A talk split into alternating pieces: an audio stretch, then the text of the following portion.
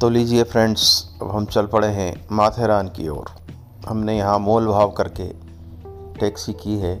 हम तीन लोग हैं और वेस्टर्न घाट के हिल स्टेशन की ओर चल पड़े हैं। रास्ते में हमें, हमारे वाहन चालक ने बताया है कि चूँकि यह सीज़न बारिश के ठीक बाद का है, इसलिए आपको चारों तरफ़ हरियाली व कुछ झरने बहते हुए दिखेंगे। हम बहुत ही उत्सुक हैं इस यात्रा के लिए।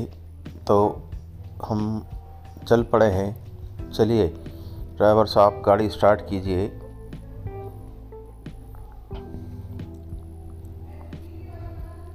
चलिए खिड़की पर बैठकर बाहर से ही बड़े सुंदर नज़ारे दिख रहे हैं। जैसे जैसे हम आगे बढ़ रहे हैं, पहाड़ की ओर ऊंचाई चढ़ना पड़ रही है।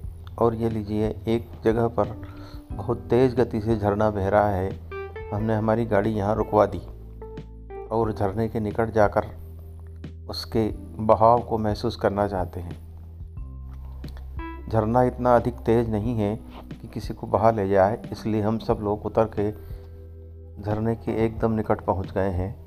हमारे एक उत्साही साथी तो बिल्कुल झरने के पास पहुंचकर वहाँ के ठंडे पानी को अपने हथेलियों में भरकर आनंदित हो रहे हैं। चलिए, झरने और हरियाली तो देख ली, अब ऊपर चढ़ना है हमें।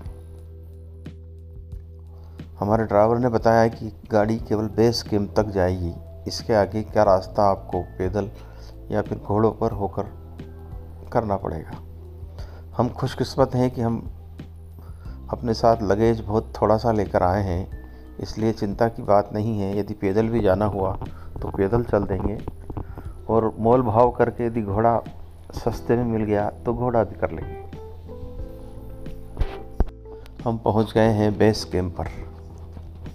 यहाँ हमें लोगों ने बताया कि एमटीटीसी का एक बहुत ही बढ़िया होटल है। काफ़ी सस्ती दरों पर मिल जाता है।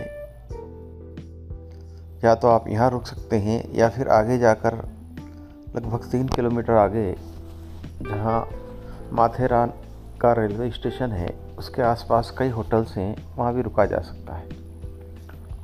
हमने सोचा, क्यों न माथेरान के रेलवे स्टेशन के पास ही जाकर रुका जाए। बेस कैंप से पैदल चलकर जाना थोड़ा सा कठिन लग रहा था मित्रों को, इसलिए हमने तीन घोड़े कर लिए हैं। घोड़े वाले यहाँ, भाव राव बहुत तेज़ बताते हैं, लेकिन चार चार सौ रुपये में एक एक घोड़ा हो गया।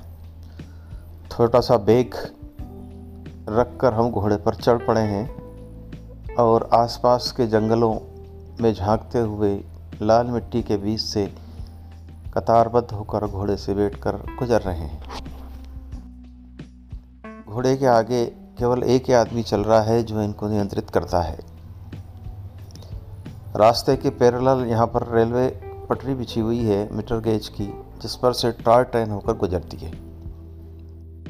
जब हमने पता किया तो जानकारी मिली कि लगभग 1905 के आसपास इस रेलवे ट्रैक का निर्माण अंग्रेज़ों द्वारा किया गया था, जो बारिशों को छोड़कर पूरे साल भर यहाँ चलती है। वेस्टर्न घाट की सुंदरता और व्यू पॉइंट इसके इसमें बैठकर और अधिक अच्छे से देखे जा सकते हैं। हम सभी मित्रों ने तय किया कि लौटने में हम टॉय ट्रेन से ही नेरल तक पहुँचेंगे। घोड़े पर बैठकर जैसे ही हम आगे बढ़ रहे हैं, आसपास के जंगल बड़े बड़े लंबे झाड़ और सकरे रास्तों से होकर गुजर रहे हैं, यह निश्चित ही पर्यटकों के लिए एक अलग और अनूठा अनुभव होगा, जहाँ पर पर्यावरण की सुरक्षा के लिए अथॉरिटी द्वारा वाहनों की आवाजाही पर प्रतिबंध लगाया गया है। यहाँ एक भी जो पहिया वाहन नहीं दिखेगा, न ही टू व्हीलर सब लोग पैदल या घोड़े से आते जाते दिख रहे हैं। धीरे धीरे घोड़े की यात्रा करते हुए हम ठीक रेलवे स्टेशन के सामने पहुँच गए हैं। घोड़े के संचालक ने हमें उतार कर साइड में सामान रखवा दिया। अब आगे की यात्रा में हमें होटल ढूंढना है और फिर दोपहर बाद व्यू पॉइंट देखने के लिए जाना है।